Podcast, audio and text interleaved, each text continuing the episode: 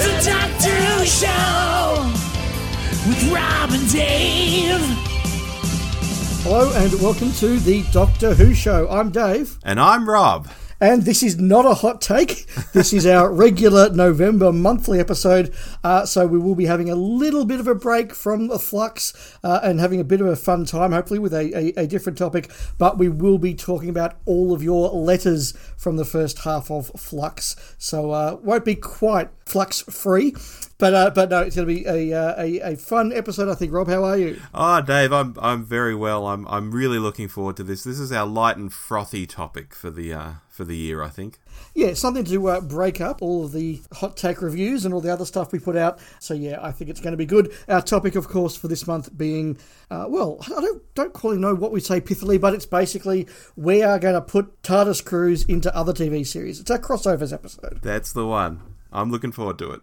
Yeah, me too.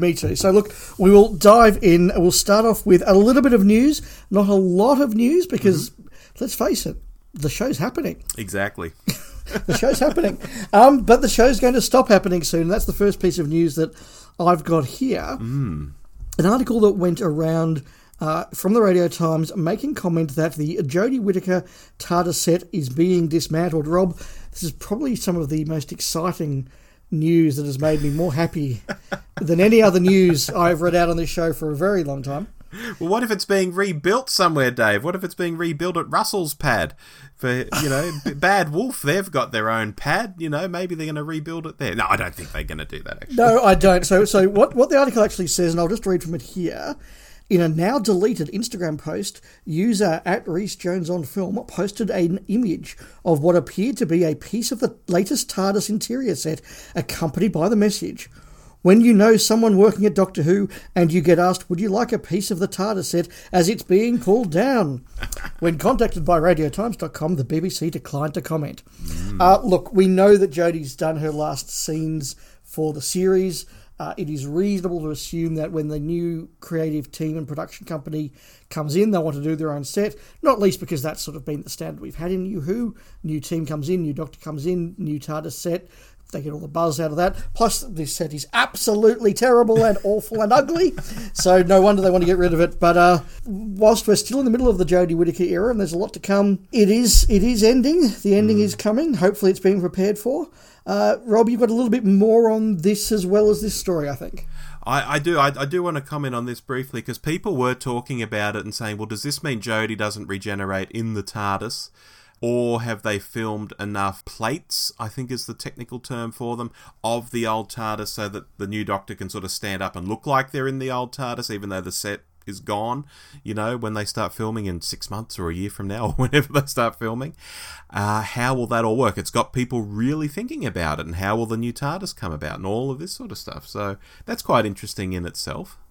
Yeah, I mean, given that we know that previous Doctors have regenerated without seeing each other, I didn't find that particularly extraordinary. But I get why people might, be speculating. But they've had the set behind them. Yeah, I get that. But, I mean, in the age of CGI and blue screen and all the rest of it, I don't think it's that hard. Yeah. Anyway, we'll move on. This is interesting. Everything old is new again. The other day, the BBC tweeted that Jodie's final episode would be in the autumn. And people went mad for this, like it was breaking news. Oh, that's when her final episode would be. Oh, my God, thank you, BBC, for telling us. And I blinked, and I blinked again, and I looked at it. And I quickly Googled up the story I was thinking of, and it comes from the 29th of July. It's the story about Chibnall and Jodie leaving the show that the BBC put out. And that report said very clearly and succinctly that they would be leaving in the BBC Centenary Special in the autumn. So this recent tweet said absolutely nothing new. The news had been out there since July. And I thought, I can only conclude that people just didn't have their eyes on the show back in July, even though that news story was big news. I would have thought a lot of people would have read it. Apparently not. Otherwise, they would have known this. And, so news that's been out there for months is now new again. And everyone's excited that we have a date. Of course, I tell people on Twitter, I said, well, we don't have an actual date. It's just autumn. If the centenary is based on the formation of the BBC, probably October. If it's based on when the BBC started broadcasting, though, that will be November. If I was a gambling man, I'd say it's going to be November, Dave. Yes, and you know, the anniversary is probably going to be a season of stuff. The BBC is going to be gazing at its own navel for many, many weeks, I suspect. So there's plenty of time in there for it to happen, and it probably has not been locked down quite enough as well. Yeah, that's true. Very true. But yes, look, the Jodie Whittaker era has got a long time to run chronologically, but it is wrapping up, or has wrapped up production time, yeah. Yeah, she is done. They posted a lovely picture of her hugging Mandip on set the other day. I thought that's quite nice. Yes, which of course means that we have got many days, weeks, months, year of speculation about who the next Doctor's going to be. Exactly. I don't think we'll find out until at least Flux is done. No, Flux has got to end first, for sure. That's assuming there is a Doctor. I mean, when we last saw the Doctor, they were an angel now, so... maybe it's going to be like Blake Seven, you know, Doctor Who without the title character. Interesting. That's my not remotely credible theory. Start that rumour, Dave. We'll start seeing it on Twitter next. Oh my God. Short topics, Rob. We've got one each, and the first one is probably, I think, a shared one. But you're taking the lead. Yes, of course. We're behind the rest of the world here when it comes to getting locally released Doctor Who. And by the time a monthly episode of the show rolls around, we're even further behind. But I wanted to note, and I think you did too, Dave, that we've both received Evil of the Daleks. We've watched it. What did you think, Dave? I have received it. I have watched it. I watched it over about 10 or 11 days, one episode a night every night or two. Mm-hmm. And I absolutely loved it. I walked in loving it, and I walked in knowing it was one of my top one or two Troughton stories. And This has cemented that. It is... amazing in scope. It's amazing in what it covers. The animation does a really good job. I'll come back to the animation in a bit more detail in a moment, but I really enjoyed the story. This story feels like the culmination of 6 classic Dalek stories, building up the Daleks and what they're all about, and it sort of brings it to a really effective climax. Troughton is amazing. I think Fraser Hines in his episode 3 confrontation with the Doctor probably gets his best scene in his nearly 3 years in the TARDIS. I think that's really, really good. And then that final cliffhanger leading into the final episode, I just think that, again, feels like everything we've been seeing for 4 years of Doctor Who, 6 Dalek stories, has built up to that moment where we meet the Emperor and then the final Civil War. It's amazing. As I say, a couple of comments on the animation, Rob, but your thoughts? Yeah, look, I really liked it. I've always liked the story too. For me, this was one of those no-brainer situations where you know the story going into it, you've heard it, you've seen pictures of it, and it's like, well, of course it's going to be good. You know, how could it not be good? I guess if it had animation like Galaxy 4, it might not be good, but no, even then, if it had Galaxy 4 animation, it would still be good because the story is good. I watched it in black and white. I'm sure you did too. I did. And sorry, could someone who releases the DVDs in Australia please include a note on the discs or include the cover sleeve that tells you which bloody disc has the black and white ones, or at least be consistent about whether it's disc 1 or 2. They change them deliberately every time just to annoy me. In the UK, they do that. It's on the sleeve. It tells you which one is black and white, which one is colour. And for here, for some reason, they change the artwork slightly. It's very strange. It's very strange. As well as watching in black and white, I watched it also with the real episode 2 in the mix, just so I could refresh myself on the visuals. I hadn't seen that for years and years, and look, overall, I really enjoyed it. There's a good little documentary on it too, where they're back in the mansion where they recorded. I just thought, oh, this is great. Lovely, lovely thing to own. Yeah, I also watched the actual episode 2. I frankly don't know why they animate episodes that exist and why you'd want to watch an inferior production. I don't get that. Somebody explain it to me, please. Write in, tweet us, and tell me why you think that you'd order if you like that. But I don't get that. I did think the animation was really, really good. And as somebody who first came to this story with the audio cassette release in about 1992, wow, it was one of the first 2 stories, along with the Macra Terror, that was released as a proper BBC cassette with some very basic narration and not a very good clean-up job at all compared to what we've got now. The one problem with the story is there's a lot of minor characters who come in, come out. You know, there's a couple of people in the 60s, and then there's a couple of random people in the house, like Mr. Tyrrell and Molly and the like. And then you get sort of more as they go on. Obviously, Chibnall, as someone who doesn't speak, doesn't work very well on audio. No.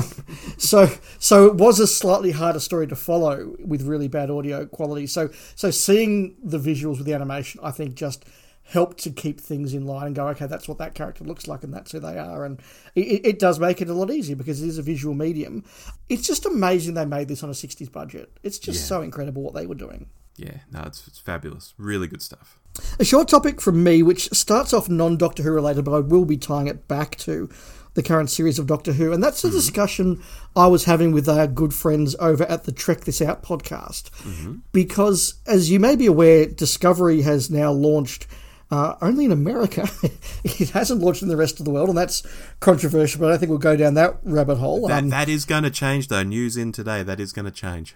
Oh, I didn't know that. But look, the one point I'll note is that the ABC here learned a long time ago, if you wanted people to watch Doctor Who legally, you need to stream it at the same time as the UK. Otherwise, they will find other means. That is just a reality of life in the 2020s. And I don't think Paramount's quite learnt that yet. But no.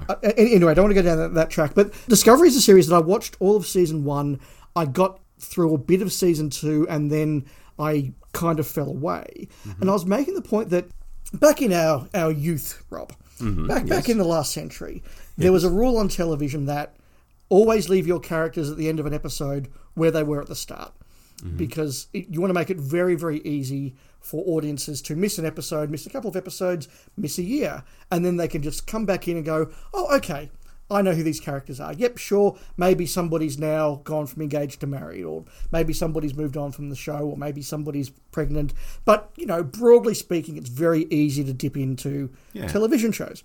Nowadays, the trend, particularly with drama, is that everything is arc-based, and everything has payoffs, and everything is designed to binge-watch, which is fine, except that, you know, life is busy, and there are series where you go, oh, I'm really enjoying this one. Oh, but I'm a bit busy this week and I've missed this week's episode.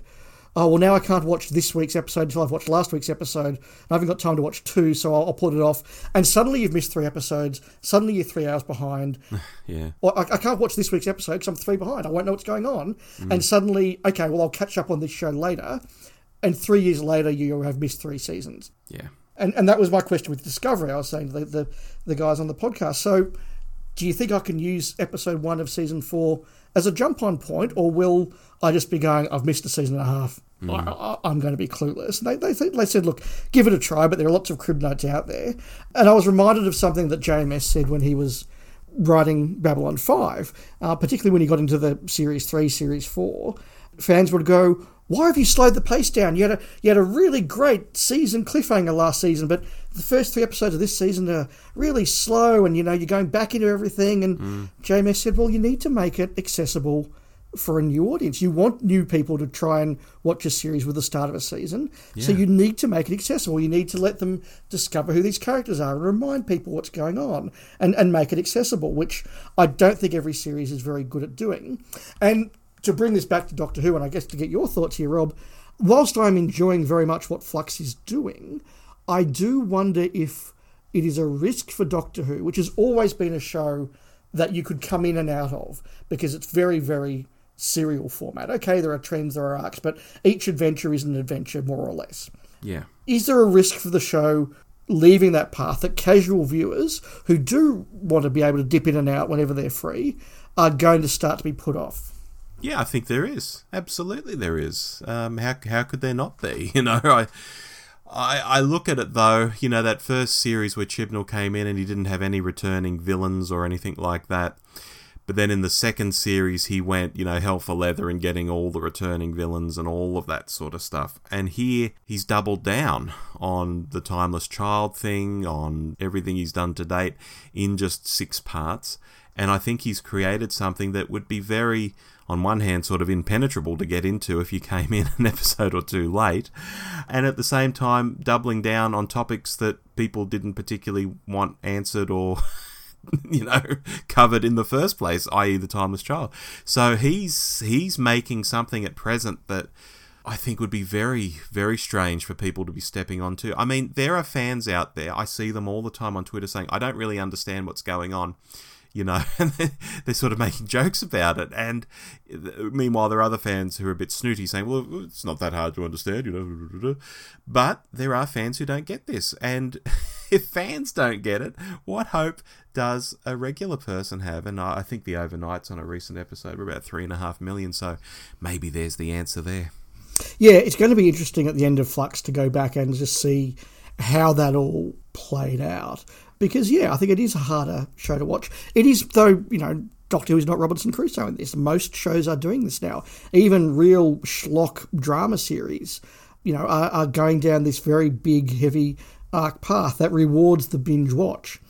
Sitcoms are still pretty good. You know, a show like The Conners, which I've been watching, you can easily miss a month or miss a season and come back and go, yep, you know, Dan's still Dan, you know, Darlene's still Darlene, you know, that's fine. So, yeah, look, just an interesting thought. And again, listeners, if you've got some thoughts on that, yeah, let us know.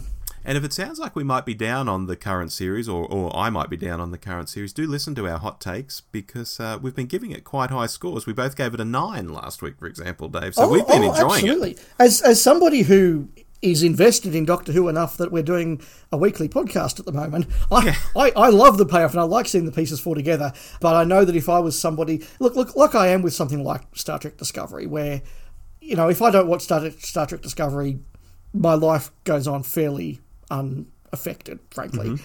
But it is harder to get into. And there are shows that I've enjoyed and have stopped watching, not because I wasn't enjoying them, but because the homework needed to start again just became too much and it just ran away from me. Mm. And I worry if Doctor Who does that too much. Yeah, fair enough. Moving on, it probably shows how little of a self-promoter I am that I've never referenced here on the show that a little while back I did an interview with Paul Hayes, who's the author of a book called The Long Game, 1996 to 2003, the inside story of how the BBC brought back Doctor Who.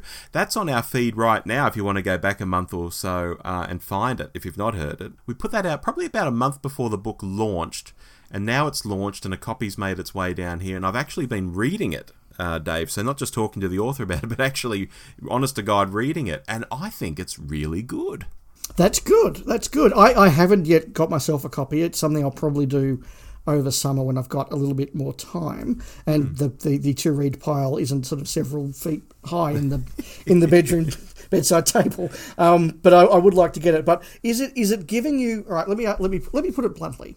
Mm-hmm. Is this a book that is... comfortable for people to read and everybody's memories are what they want people to think their memories are, or do you feel as though I'm getting the real insight into what was going on and how this all worked? A bit of both, because in some areas he's relying on archival stuff, but like for example he didn't talk to RTD for the book, so he's relying on things RTD has said in magazine articles, interviews and stuff like that. Right. So you can imagine that 5-10 years ago, RTD would have been pretty straight down the line and not really going too out there with what he was saying. But meanwhile, some of the TV executives he's been speaking to are quite candid about the period. And so it sort of comes together as this really nice mix of the two things. And I feel I'm getting something out of it. The first few chapters, I won't say are a struggle, that's completely the wrong word, but the first few chapters are the driest part. It's sort of unravelling the spaghetti of how strange the landscape was at the BBC and in UK television in general. It's like this person went and did this job and then this person replaced them and then this happened and that happened and then these two people who knew each other moved to the same TV network and then when they got together they realised they both liked Doctor Who, etc, etc, etc. So the first few chapters are painting this picture, but then by about page 60, and it's a 350-page book, by about page 60, RTD enters the narrative and his presence starts to be felt. And, you know, it even goes off on tangents like talking about websites and digital and all manner of things that were doing Doctor Who content, not just how it came back to television, but talking about the possible movie that was going to be made and how the BBC arm trying to make the movie was kind of, you know, blocking the TV arm that was trying to do it and this, that and the other.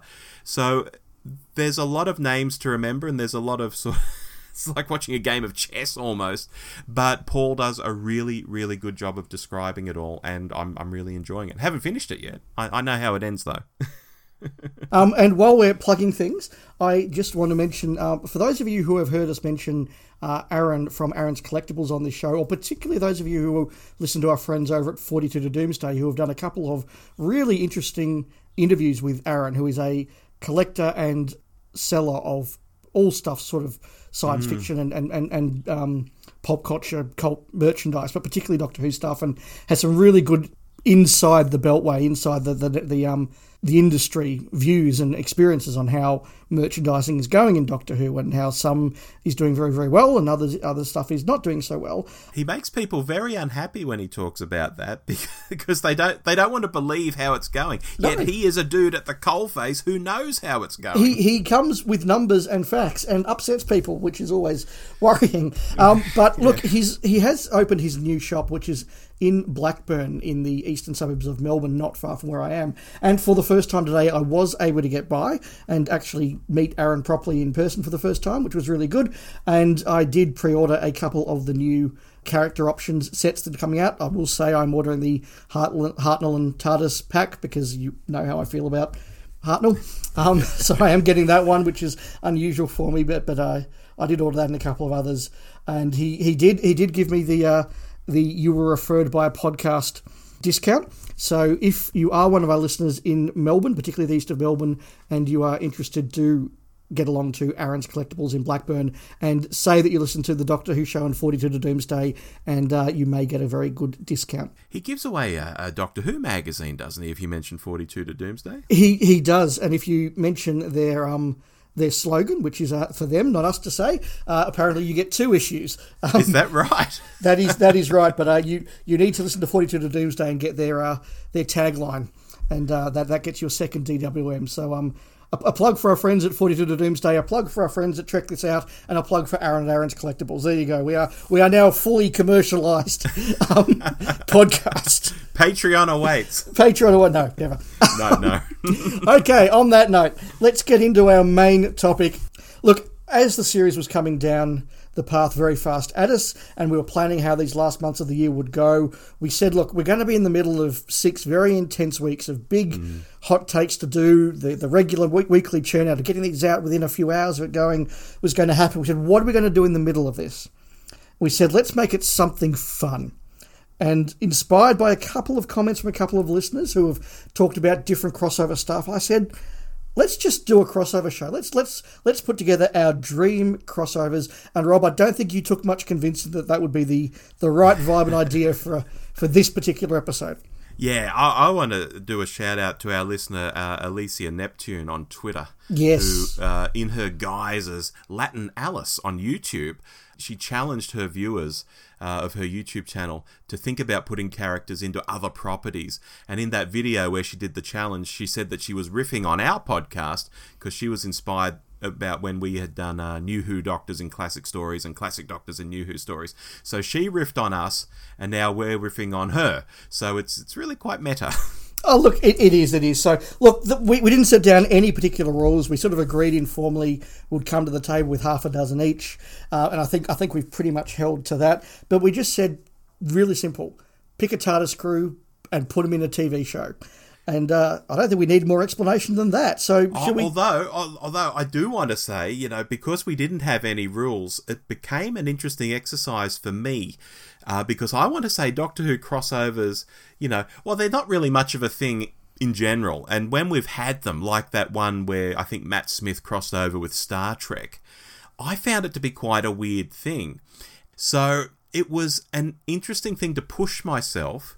And in the end, I came up with some examples here where I think you could do a crossover and it would work, for better or worse. Or in other cases, the crossover is more of an example of an era or a story or a movie or whatever, where I think you could insert the Doctor and Co. Maybe not dealing with the characters from that property, but just in the same setting. So it became a bit of a mixed bag for me, but I have come up with 6, and I'm going to be bringing 3 TARDIS crews from the classic era and 3 from the modern era. Well, that's interesting. I have got a mix of classic and modern as well. But look, Rob, you've taken this extremely seriously. I've just had fun. So... You haven't heard my examples yet. I'm not saying that yours won't be fun, but look, we have approached them in our own unique ways. Look, enough preamble. We're here to talk about the content. Let's get on with it. Robert, what is your first? My first is Jodie Whittaker, Yaz and Graham in Wurzel Gummidge. Now, okay, keep going. specifically, the new version of the series with Mackenzie Crook in it as Wurzel Gummidge. I think there's a huge crossover here with the kind of viewer who appreciates the Whittaker era and the gentle, kind, almost twee sort of vibe that Wurzel Gummidge has. You know, put another way, find me someone who likes the Whittaker era, and I think they'd eat Gummidge up, you know, completely, or vice versa. And I can also imagine Jodie talking to Wurzel and really engaging with him in a believable way that I perhaps can't see with other doctors. You know, you put Capaldi in there and it's like, oh, you're a talking scarecrow, you're ridiculous, you know. Whereas Jodie would probably do the whole children's TV presenter thing and be fascinated by him. And, oh, hi, Wurzel, you know. And I can see this actually working. This is an example of where I think you could actually do a crossover. Yeah, that's a very realistic one. But, yeah, I think that they would vibe really, really well. You weren't tempted to go down the John Pertwee-Wurzel route? Oh, I think it was a bit too on the nose, you know, having the two doctors in it and all that sort of stuff. So, no. No, very cool. That's a good one to start off with. I've got a slightly dry one to start off with, I must admit, but one that I think really would actually genuinely have worked very well. And I'm putting the Seventh Doctor and Ace into a mid-90s series called Ultraviolet. Are you familiar with this series, Rob? That had... was it vampires? It was vampires, although they never used the word. It was a secret team composing of Jack Davenport, Susanna Harker, Philip Quast, and a very young Idris Elba. That's right, yes. And it was this very dark, secretive team that combated vampires in the UK. And it was very sort of that 90s feel. You know, the vampires were doing experiments on how they could harvest more blood without hurting humans, and what they could do to, like how climate change was going to affect their feeding, and all that sort of stuff. Or, you know, there's one really good one where they think that they're dealing with somebody's son, but it turns out that it's actually somebody's father because vampires don't age. Anyway, it's got all the vampire stuff. It was when vampires were big. It's this really dark UK sci-fi series done very, very dryly and very, very seriously. And I could absolutely see the Doctor working with Philip Quast's character in that, who is a very Doctor-like character. He's actually a priest on secondment from the Vatican, because the Vatican sees the vampires as unholy, so is working with the government to lead this team, which is itself an interesting sort of comment. But I can see McCoy's Doctor working with that. I can see Ace going out with Idris Elba's character, who is an ex-army man, and actually fighting these Code V villains. And all the rest of that. And so, yeah, I just thought that tone would work really, really well with the later McCoys. And look, if you haven't seen Ultraviolet, it's only one season of 6 episodes. It's self-contained. If you can get a copy, I thoroughly recommend it. It is a really good piece of television. Oh, good tip. All right. I've got a McCoy coming up too in a moment. Excellent. Well, what have you got this time? But this time around, I've got the Hartnell Doctor, Stephen and Vicky. Ooh. In the Young Indiana Jones Chronicles. Ooh. Now, this came up because I was thinking of the Young Indiana Jones Chronicles and how it's, you know, it's super historical in nature, and it's the kind of series that was basically designed to teach children about history. And I thought, who's the historical doctor? Well, it's Hartnell. Now, I'll say up front that it's one of those series where I see it as less Hartnell hanging out with Young Indy and more Hartnell & Co. engaging with the storylines and the content that the series had. Because Young Indy is set in the early 1900s through to the 1920s. And I find that interesting because it's an era Hartnell didn't really do. Probably because it was too recent, you know, for the 1960s at the time, you know. So you'd have him in the ancient world, or you'd have him 150 years ago in France or whatever. But you wouldn't have him in the Egyptian pyramids pre-World War I, or in World War I, you know, and I think that's some interesting stuff. We kind of sort of got World War I in the War Games, I guess, with Pat, but it's not really World War I. I guess at this time, actual veterans were still around. They would have been in their 60s at the time, so maybe the desire to revisit World War I wasn't as huge back then. It wasn't as much an historical era. But looking at it now, if I could put Hartnell into that era that the Young Indiana Jones Chronicles is in, I think that'd be, you know, some fabulous stories. I haven't seen a lot of those, but from what I've seen, that makes a huge amount of sense. I think it would be a very fun watch. I'd watch that. It'd be great, because every episode, hugely historical. It was kind of unrealistic in the way Young Indy would meet a famous person from history every episode. Yeah. But, you know, if you can put that aside, it was a great series. Yeah, and as you said, it is that sort of semi-educational sort of thing where that stuff happens. Yeah.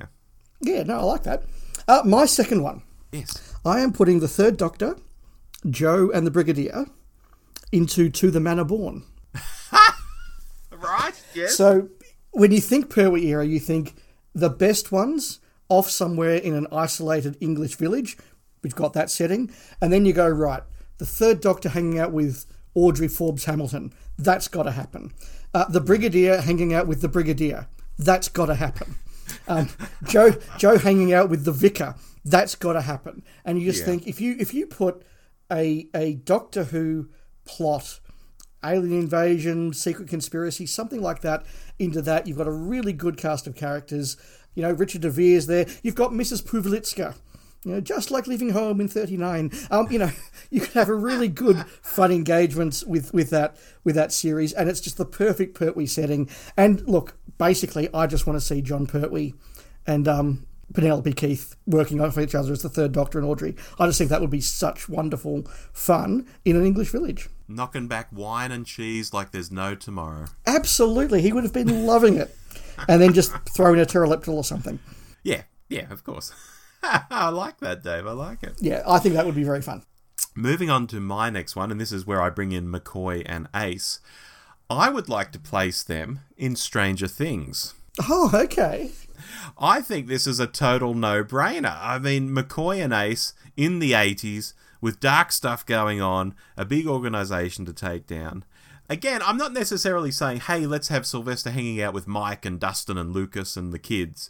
This is more the vibe of Stranger Things and that kind of story. You know, I just think the Seventh Doctor and Ace could walk into this and not look out of place, whereas I don't see a lot of other Doctors actually working in that era. Can I give you the one that I would like to see? Yeah. I want to see Colin in Stranger Things.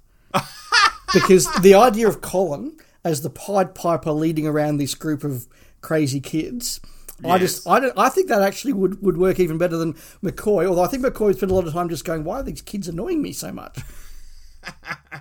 Well, Colin's got the outfit for the 80s, you know, the bright colours. Yeah, he'd look in place in the mall, in any mall scenes. Yes, and what is Ace doing in your crossover?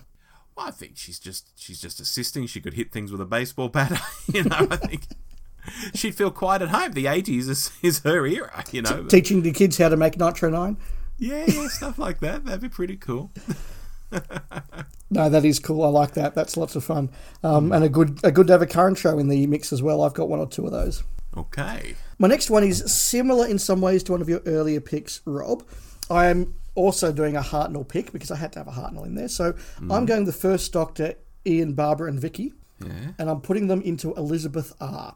Oh, wow. Okay. Now, you know that I like my big Hartnell historicals. Yes. And so imagine that classic season 2 TARDIS crew arrives and there's Glinda Jackson's Queen Elizabeth. Mm. And Hartnell and Glinda Jackson's Queen Elizabeth just working together. You've got Robert Dudley played by Robert Hardy. You've got a huge cast of, you know, Doctor Who style actors in there. But I guess I'm kind of trying to recreate something like the Crusades. We've got a really good actor there playing Richard I, and now I've got Elizabeth I. And I think that the Day of the Doctor, whilst had a lot of fun in the Elizabethan era, I thought didn't really do that character or that era justice at all, which is fine. It wasn't trying to. I get that. I'm not sticking the boot. And it just didn't. Whereas you could imagine Hartnell hanging out with that really powerful portrayal of Elizabeth I, getting involved in court intrigue, getting involved in drama, you know, getting involved in the Babington plot or something like that, I think would be really effective. And look, I just want to see William Hartnell and Glinda Jackson play off each other, frankly. Nice. I like that one a lot, actually. Yeah, I can see that working. Your fourth, Rob. Yes. Now, this one's interesting, Dave, because I've picked a show I've never actually watched. Okay. I want to put the Peter Davison Doctor and Perry into Downton Abbey. Okay. Now, you know, because I haven't actually watched Downton Abbey, this certainly isn't a vote for something in the show's storyline or the characters or actors who portray those characters. Again, for me, it's the setting. And I have often lamented how Davo is set up to be this guy who feels like he's from the 1920s. even pre-World War I at a pinch. And yet he's never sent there, except in, you know, the little two-parter of Black Orchid. You know, it's just this huge opportunity, I think. And Downton Abbey is out there in the public consciousness as being this 1910s, 20s sort of area. So I've picked up on that. And to me, it's just a no-brainer to put Davo in that kind of environment. And Perry, being American, brings that sort of outsider vibe, a bit of curiosity to people of the UK in that era. I think you could wheedle something interesting out of Davo and Perry and Downton Abbey. Look, I can't really comment much more on the show than you can, because I haven't seen it either. And indeed, as I think I mentioned before, I went several years convinced it was set in downtown New York, because I thought it was called Downton Abbey. So that's how little I knew about the show for a while. But look, the thing that I like about that is that I agree that Davo in that environment would work really well, but giving Perry something like that to do, where she can explore history, I think would be a really good use of the character that we really didn't get to see. Some glimpses of it in Mark of the Rani, but I'd like to see a lot more of that. And yeah, that works for me. Yeah, she's not in a tight pair of shorts. She's not being lusted after by some maniac. Well, she might be. I don't know how lustful the cast of Downton Abbey are, but I'm sure there's some lectures in there somewhere. But you know what I mean. It could be a good chance to do something different. Yeah. She can be lusted over with class. Exactly. My fourth, I am putting the 11th Doctor, Amy and Rory into press gang. Oh, wow. Okay. And Moffat is writing it, I guess. Moffat is writing it. So, look, you get all of that dialogue. You get all of those characters working together. And I can see that the scene I have in my head is the 11th Doctor bursting into the press room and saying, everybody needs to leave now because there's something dangerous coming around the corner. And Linda Day turning around and going, no, it's my press room. Get out. Yes. and it goes from there. And that's what I want. And again, Rory and Amy would have fun interacting with that cast. But again, just the ideas of that press gang crew having to deal with something alien. I think I'm going to go down the alien invasion path, or just like a renegade alien monster or something. And just them dealing with that in all their different sort of ways. Colin probably trying to sell it something. You know...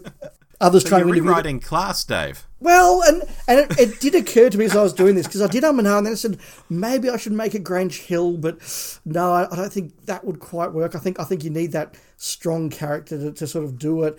And then I thought, am I going down the path of class? Maybe a little bit. And look, you and I enjoy class, so I could see maybe I'm hankering for it to have been done that way. Maybe a little bit, but again, Linda Day fights aliens. I want to see. Well, she'd fight anybody, basically. Well, that's the point. That's exactly right. How does she deal when she's confronted with a homicidal maniac alien? Moving on to my penultimate choice. Yes. I'm putting the Capaldi Doctor and Bill into The Adventures of Sherlock Holmes. Now, for those who aren't sure which series of Sherlock Holmes I might mean, I'm talking 1980s, I'm talking Jeremy Brett era Sherlock Holmes.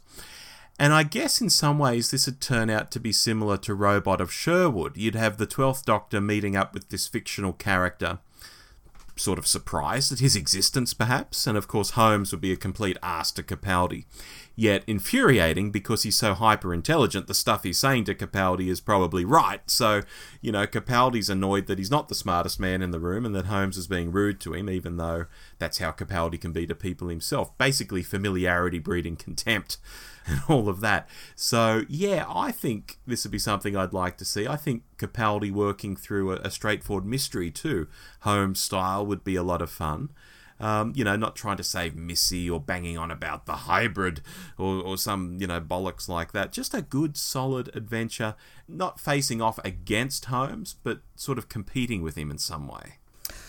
That's a really interesting pick, and one I certainly didn't expect. I haven't seen the Jeremy Brett Sherlock Holmes, but I know that people who are fans of the character and of Sherlock Holmes speak very, very highly of that series. I know it's very well regarded.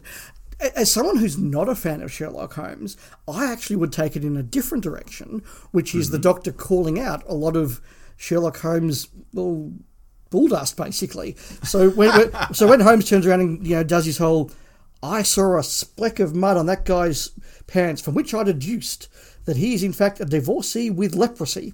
Compared to you go, well, that's ridiculous. There's 47 explanations of why that could be. How could you can't jump to that conclusion. You're making it up. I would love to see Sherlock Holmes called out by Capaldi. I think that's how I would do it, but I get where you're coming from. Nice, very nice. And I must admit, I came very close to putting Capaldi in Babylon 5. That was my almost made the list one, but I didn't quite get there. Okay. What did get there, though, my penultimate one, I am putting the Fourth Doctor and Leela into The Mandalorian. Oh, yeah, okay. So how this episode goes, the Doctor and the Mandalorian are on a more investigative sort of thing. Maybe they're on board an ex-Imperial starship or something, and they're finding out what's going on. The Doctor's using his sonic screwdriver. He's finding out data. The Mandalorian's protecting him. They have a different attitude, but they end up kind of working together and finding the next big piece of the story or the next MacGuffin that moves things along. And in the meantime, Leela goes on with the rest of the crew and has to do some sort of mission, rescue someone from somewhere or capture something from somewhere. So she gets to do all that hunting and everybody's really amazed by her skills with weapons and Leela gets to play with blasters and all that sort of thing. So both of the TARDIS crew members, they're doing their own sort of thing in the Mandalorian universe and the Doctor lecturing people about casually killing each other. Well, I see the crossover there, the potential for Leela to be fascinated by Mandalorian culture. Yeah, absolutely, yes. And sort of be interested in their armour and weapons made out of Beskar and things like that. Maybe she could take away a Beskar throwing knife or something, something like that. Yeah, and I could see Leela at the end of the episode, like maybe at the start of the episode she says fighting for money is not fighting with honour. And at the end of it, she says, I was wrong, you do fight with honour. That's the sort of arc I see it all going down. Oh, very nice. I like that one a lot. Yeah, I actually do want to see that one. Your final one. Final, yes, okay. I'm taking the Christopher Eccleston Doctor and Rose, and I'm plonking them down in Westworld. We came so close to a snap there. Did we really? Well, we'll find out, but we haven't, so keep going. Now, this is one where I think a crossover could actually work and he could interact with the characters and all of that. Because I think you could have the Ninth Doctor literally get inside Delos Incorporated and investigate what's going on in the park, how they've made these lifelike hosts and all of that. I think he'd be against it. I think he'd take the position that these hosts can think and feel, yet people are there to shoot them, have sex with them, all of that stuff. And I think he'd be pretty disgusted by it. So I think you'd have this story where he's trying to stop it, but he's got the Delos security onto him. Maybe even hosts are chasing him through the different worlds, Shogun World, Westworld, all of that, and trying to kill him. Basically, the things he's there to protect are trying to take him down. I think that could be an amazing story. I think that could actually work. And I think Eccleston was my choice Doctor for that environment. Yeah, I think that works really well. I don't really have anything to add on that one. Okay. My final one, and we half snapped on this, so that's interesting. We both picked it as our final one as well. For my final pick, I am going to have the last Time Lord meet the last human, because I'm going to put the Eccleston Doctor and Rose into Red Dwarf. Lovely. Is it a comedy? It would be a comedy, but with the darker moments, I'm particularly putting them into seasons 1 and 2 Red Dwarf, that original sort of character, that slightly drier, very, very funny, but very little bit more dry and a little bit more weighty sort of stuff. The reason I ask is because, as you would know, when Rob Grant and Doug Naylor sort of split up and wrote their own novels, one of them still wrote funny novels, and then one of them wrote really, really dark and depressing novels. Had to ask. That's so true. No, they're both co-writing at this stage. It's the first couple of seasons, and again, I can see different scenarios playing out. I think one of the emotional scenes of that is going to be a moment where Lister is talking about his depression as he's the last human being left alive, and the Doctor can say, "Well, I'm the last Time Lord alive, and these are the only two characters in the rest of the universe that can relate to how each other's feeling about this." I think that would be a really nice emotional moment.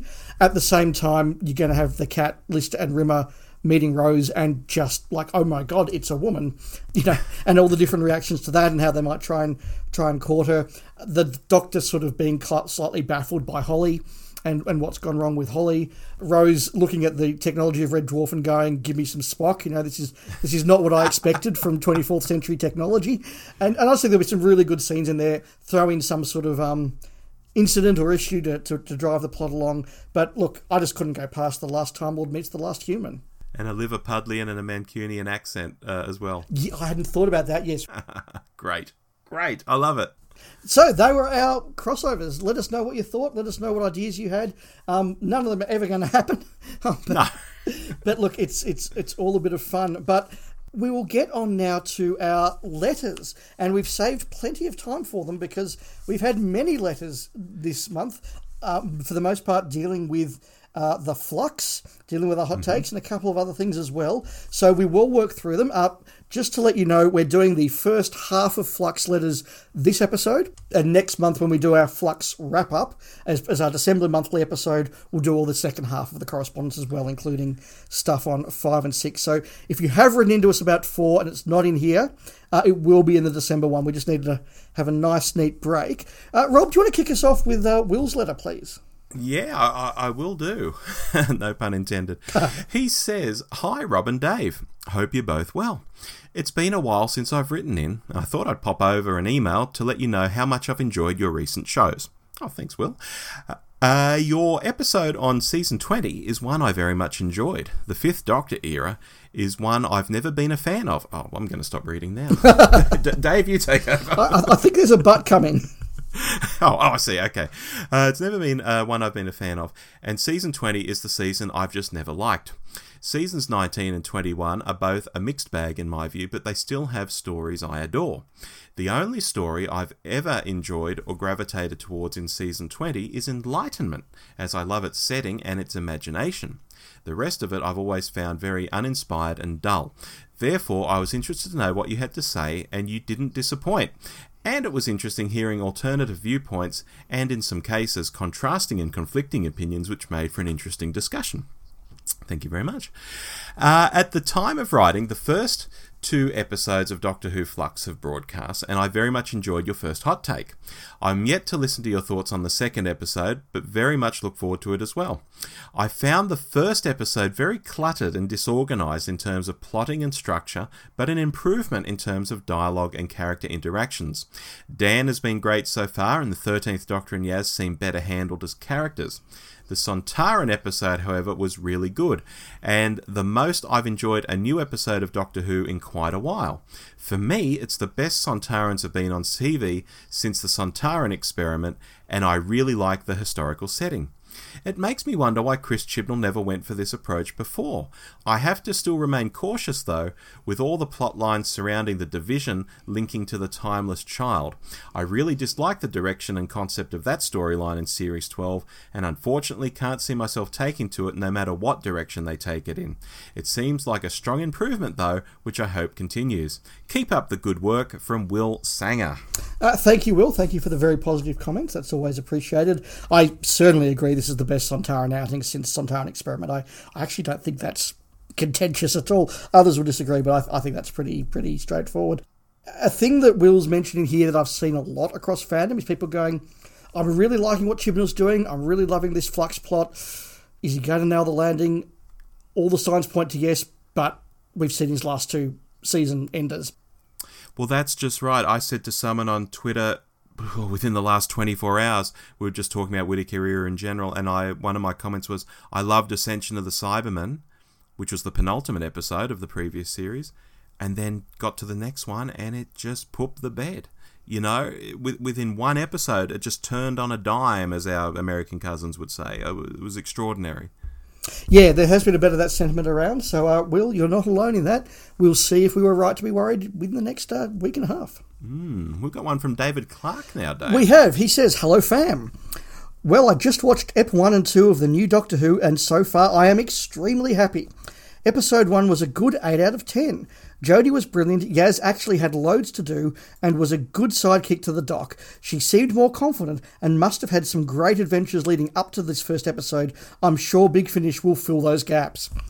Love the introduction of Dan again, a shame we probably will only have him for a short time. Swarm is so creepy and evil, just brilliant. Episode 2, 9 out of 10 for me. The Sontarans were at last really well written and look awesome, no longer a joke. A brilliant episode to watch, and Jodie was the doctor. Just one thing, if China has gone, how come Dan's mum had a wok? Really looking forward to seeing the next episode, guys. Thanks, Dave the Rave. That's a great question about the wok, actually. You know? So is it that China had gone or that China had never existed? Well, I see what you're saying. If it had existed and then disappeared, people would have woks, but what? Not know where they came from? Well, you know, somebody brought a wok across to... You know, Marco Polo brought a wok home, and so they've still got wok. I don't know. Good point. Look, of all the things that annoyed me about that scene, it wasn't where the wok came from, but now it is, Dave. Thank you for that. Glad you're enjoying it, though. Yeah, look, and I agree with Dave. Swarm is creepy and evil. You know, you think of some of the duff, absolutely duff villains that Chibnall's had in the past couple of series, like... I don't know, Crasco, the guy in the leather jacket in Rosa, like it's just the worst villain ever. Or the guy with teeth stuck in his head. Yeah. Tim Shaw. You think of these, and then you have, you know, this campy, like he's just stepped off the stage in Rocky Horror or something, you know, you Swarm and Azure, you know, it's like, oh, where did these come from? Why weren't these people in the first series? It could have been a whole different, you know, situation. Anyway, yep. One from Martin. Yes, Martin Oates says, hello from England. Hope you're both well and looking forward to spring/summer. Certainly are. Summer's about to begin. Enjoyed the hot take. Thanks as ever for the work you put in. As a fellow podcaster, I understand how much goes into each and every recording. And I'll stop here and say that Martin does a beer podcast. Oh, yes. So if anyone's into beer, look him up. The comments floating around the ether about there being too much happening in the episode strike me as odd. Most drama serials kick off in this way these days, surely. There are 5 more episodes to go. I don't need all the answers now. Something different is being attempted, and that something different seems pretty positive to me. Speaking of the positives, the Doctor, Yaz and Dan all played their part. I enjoyed the nods to the MCU and past Doctors. Exposition. Was there really that much that could be avoided? Is it really that different to pre-Chris Chibnall or even pre-1989? I'd argue no, not really. It's always been there, and I think on this occasion a good balance was struck between show and tell and tell. Looking forward to episode 2 and hot take 2 from Martin. Yeah, look, that's a really good point, Martin. I think it's something that we raised in our hot take in episode 2 or 3 was that perhaps because we've become so...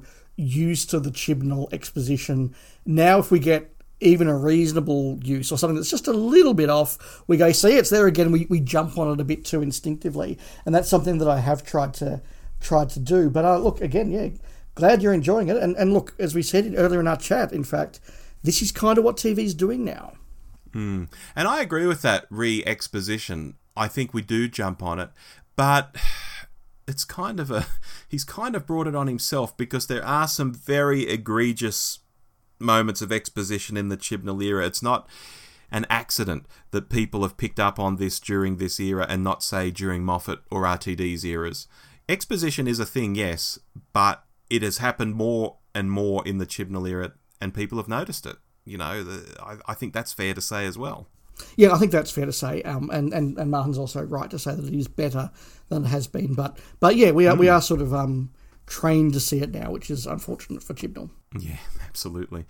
Richard Revell writes. He does. He writes, hi, fellas. Just a quick couple of thoughts following your last hot take. Thought 1. I'm really enjoying the new series. It's a huge ride, and while some bits of it don't entirely stand up to close scrutiny, or even a passing glance, I'm willing to let them go because they're happening in the slightly sillier parts of the story, and I'm having too much fun to worry about them too much. Thought 2. Did Dave really compare the mighty intergalactic Sontaran Empire to the Wilmington-on-Sea Home Guard? The podcast is as enjoyable as ever. Keep up the good work, Richard. Yes, I did. That's fabulous. That's a fabulous example. Yes, absolutely. No, look, thank you for that. And look, I think that Richard's right. Where you get a story that you're enjoying and that is carrying you along for the ride, you are much more willing to look over the points that exist in any TV series that don't quite add up. And I think that that's very true here. Yeah, the suspension of disbelief, basically. Absolutely, yeah. Yes. All righty. John Shaw writes, "Hi, Rob." Oh, it's just to me, Dave. You can go and make a cup of tea. I am loving the hot takes with you and Dave and the new season so far. I noticed one of you commenting on Jonathan Watson as Skark. He is well known here in Scotland and is best known as Brian from City Lights, and many, many caricatures of Scots football celebs, especially former Celtic player Frank McAvaney. Yeah, look, I really enjoyed Watson's performance. I actually had no idea who he was. And no, look, I'm really glad that he's got a bit of a following in Scotland, because I thought it was really good in that episode. Fabulous. John has sent us some video links too. I'll pop you the video links and you can have a look at him on these shows. Oh, fantastic. That'll be very interesting. I saw somewhere on Twitter today a photo of the main Sensorites from the Sensorites in rehearsal without their masks off. And that just blew my mind, seeing what these three actors look like. I had no idea. Oh, wow. Okay. Like, I vaguely knew that Peter Glaze had been in Crackerjack, and I must have been, when I saw his face, I was like, oh, yeah, I have seen that guy in clips from Crackerjack. But the guys playing the elders, I thought, okay, it's really nice to know what that voice I've been hearing for many years actually looked like. There you go. It's funny when masks come off like that. I know some of the sand troopers on Tatooine in episode 4. One of them in particular has got this impressive afro hairstyle. I don't know how to even fit it under the helmet, but when you see them with the helmets off, classic 70s dudes to a T. Dan Starkey's another one who looked nothing like I expected based on how he looked in a mask. Right, yeah, that's fair. Yeah, so yeah, interesting point. Martin Oates has written in again, and obviously, because we've had many hot takes, he gets to write in about a couple of them. So thank you again, Martin. Season 13, episode 2. My word of the day would be fun. Most valued player, definitely Jodie, fail the walk. Well, the walk's back. The walk's back, and the walk's the fail of the week this time. Good call, Martin. All in all, the 60 minutes whizzed by. Like episode 1, it too will be judged ultimately as part of the whole, but I thoroughly enjoyed it and I learned a few things too. And yes, there were some convenient plot devices. They all take a break at the same time. And yes, Dan's parents turning up was amusing, but probably unnecessary. Still, plenty of questions to be answered, and yes, it does seem that this format suits Mr. Chibnall, and also quite happy to up the death count in this episode also. Genuinely excited to see where this goes. Fingers crossed. Cheers, Martin. I think I agree with everything in there. Yeah, it's so interesting to see people's comments at the time, because obviously they can hear ours at the time on the hot take. But when we have a letter like this, it's like a snapshot in time, and now sitting here today, Martin knows so much more than this. He knows what's happening with the flux and so on. But yeah, I love reading this sort of stuff. Yeah, and it's interesting as well. The Walk has got big fans and big detractors. Dan's parents, big fans, big detractors. And so, yeah, just interesting to hear these different views all playing out. Yeah. A couple more to go, both from repeat writers. Thank you for writing in again. Another from Dave Robb. Yes, repeat offenders. Dave Young here. Rob, it's just to me again. I was just washing up here, listening to Dave, and you say, oh, you get mentioned in the letter, Dave. That's something. That's all that matters. I'm fine. That's all that matters. He knows you're there. Listening to Dave and you, giving your thoughts on this week's episode, where Dave mentioned how he had completely missed the moment when Belle said she was having Vinda's baby. At that point, I had a moment of epiphany, which I hope is not going to be followed through by Chris Chibnall.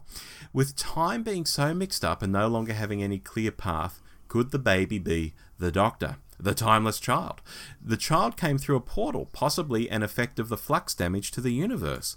I really hope I am wrong, as it smacks too much of Luke finding out that Darth Vader is his father, or more close to home, the whole Amy, Rory, River triangle. I am really enjoying Flux, and I think it is a step up from the last two series, but hope that this will not be the end result. But can see it being the case. What do you think? Thanks for the change of theme on the hot takes. Best wishes, Dave. Dave must not like our rock and roll theme, Dave.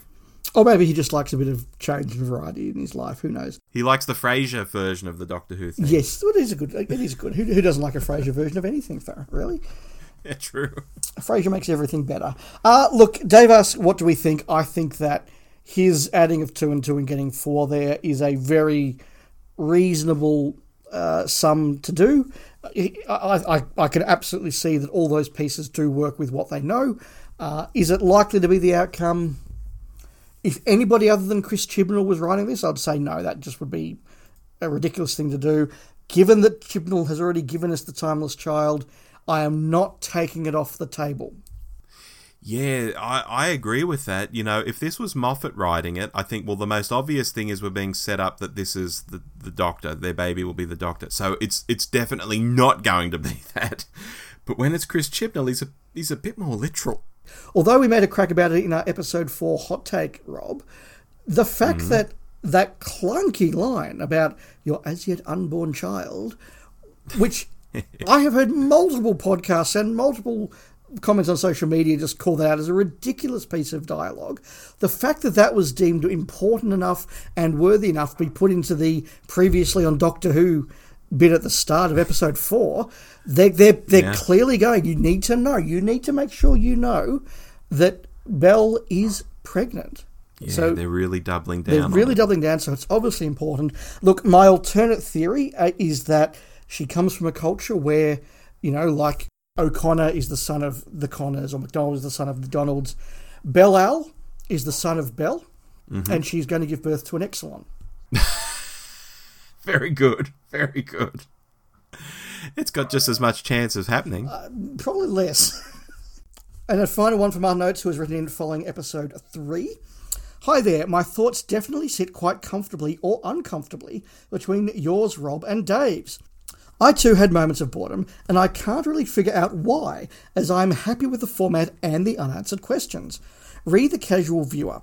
I think it's been quite well advertised that this is a 6-part drama, which generally, if you joined in at episode 3, you would have questions, so I don't see that as a problem. Bell shooting and, for want of a better word, killing all the Cybermen is a bit ridiculous, as is the info dump, which I actually don't mind usually, but from a Cyberman? I thought the acting from all the main characters was good, but more swarm, please. The Ruth Doctor can take or leave. I'm definitely less excited by her presence than a lot of fans seem to be.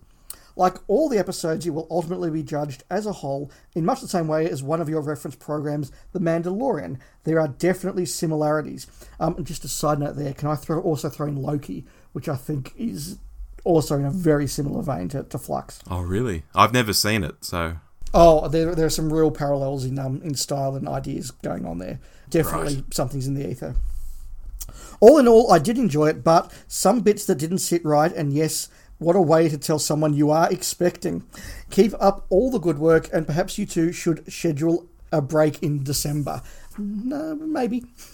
Yeah, we'll see. Look, I again agree with much of what Mahan said. I was very happy to see the Ruth Doctor back, but I did think that she didn't do much to be excited about.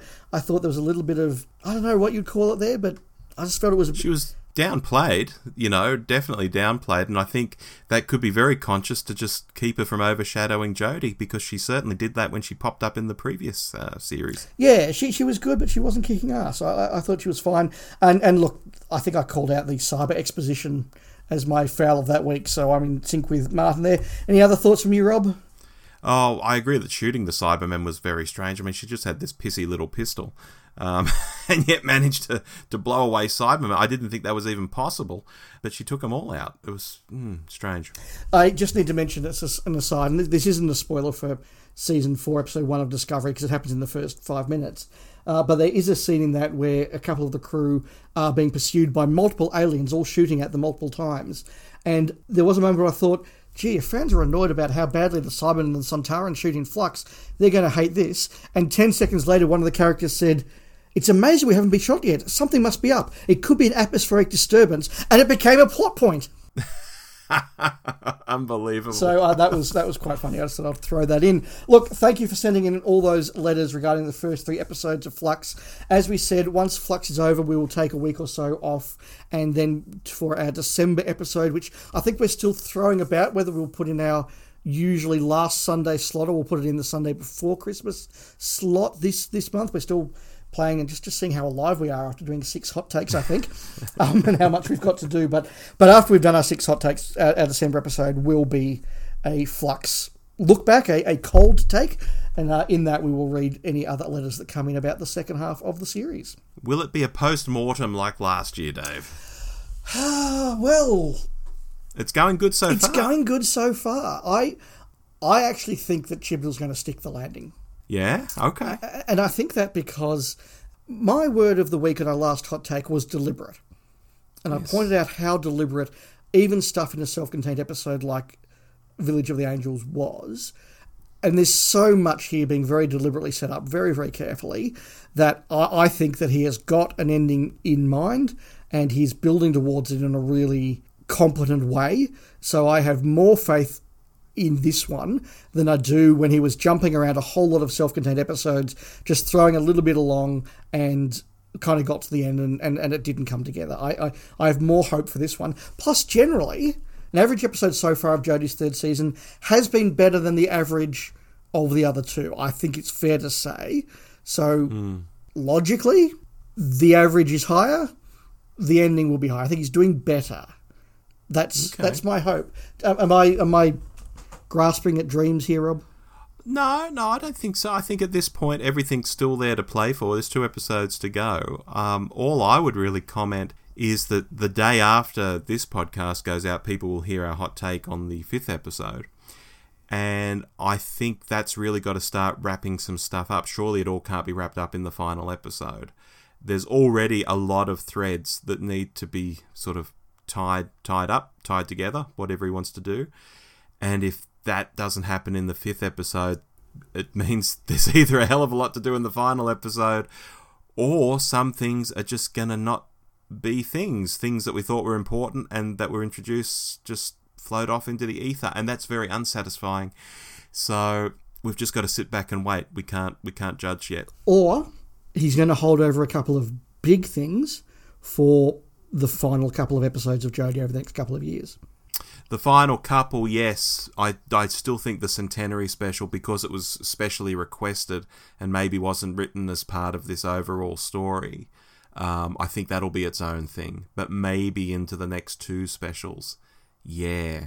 Look, I get where you're coming from there, Rob, but I would not be shocked if there is one main plot thread, probably surrounding the Timeless Child, maybe surrounding Sacha Dhawan's Master, that will continue and will be the climax of the Jodie era and possibly be responsible in some ways, or the cause in some ways, of her regeneration. I think that if you're going to have something... Look, Chibnall clearly thinks that the Timeless Child is slapping a great big hunk of awesome on the table. It's his big thing. This is his big thing. And he thinks that it's awesome. And so... is that the big thing that he's going to have going through his entire era, and the big thing that he sees as being the exciting, dramatic, and world-changing conclusion to his era? I think that's very possible, in which case he will wait till the very last minute to finally dump what he's got on the table at the end. I can see that happening. Yeah. Oh, look, it worries me. You know, this attitude that, oh, hey, kids, you know this thing you love, Doctor Who? Here's how it all started. I've invented it. Bang. Whack it on the table. To me, the Chris Chibnall, the fan of 30 years ago, would have thought that heresy. But does the Chris Chibnall of today, the writer, think that's just awesome? And I've got the power to do it, so I will do it. Oh, I don't know. Look, I think he does. I think that there are fans out there that think The Timeless Child is a genuinely interesting and exciting development. I think there's probably a lot of casual viewers who are going, oh, wow, that's a twist I didn't see coming. How nice. What's for dinner? You know, different people are invested in different ways. What I can say with certainty is we have both enjoyed Flux so far. We've both given it good to very good scores. We had two 9s out of 10 for our last hot take. So I'm going to choose to be positive. But we will know very, very soon, because the next time you hear from us will be in a day's time, when we are giving our hot take on episode 5. A week later, we have our hot take on episode 6, the big finale. Between then, we'll have our usual primary sources and list makers, and we will be back in the last or second last week of December with our monthly episode, which will be the Flux wrap-up. Is it a celebration? Is it a post-mortem? We don't know, but do join us for a... Christmas spirit filled, actually it won't be remotely to do with Christmas, let's not pretend. It'll be a Christmas timed episode on Flux. So you'll hear a lot more from us. Until then, I've been Dave. And I've been Rob. We will speak again many times very soon. Farewell. Goodbye. You've been listening to The Doc Drew Show with Rob and Dave. Find us online by searching for The Doc Drew Show. We also love it when you write in. Drop us a line anytime at hello@thedwshow.net.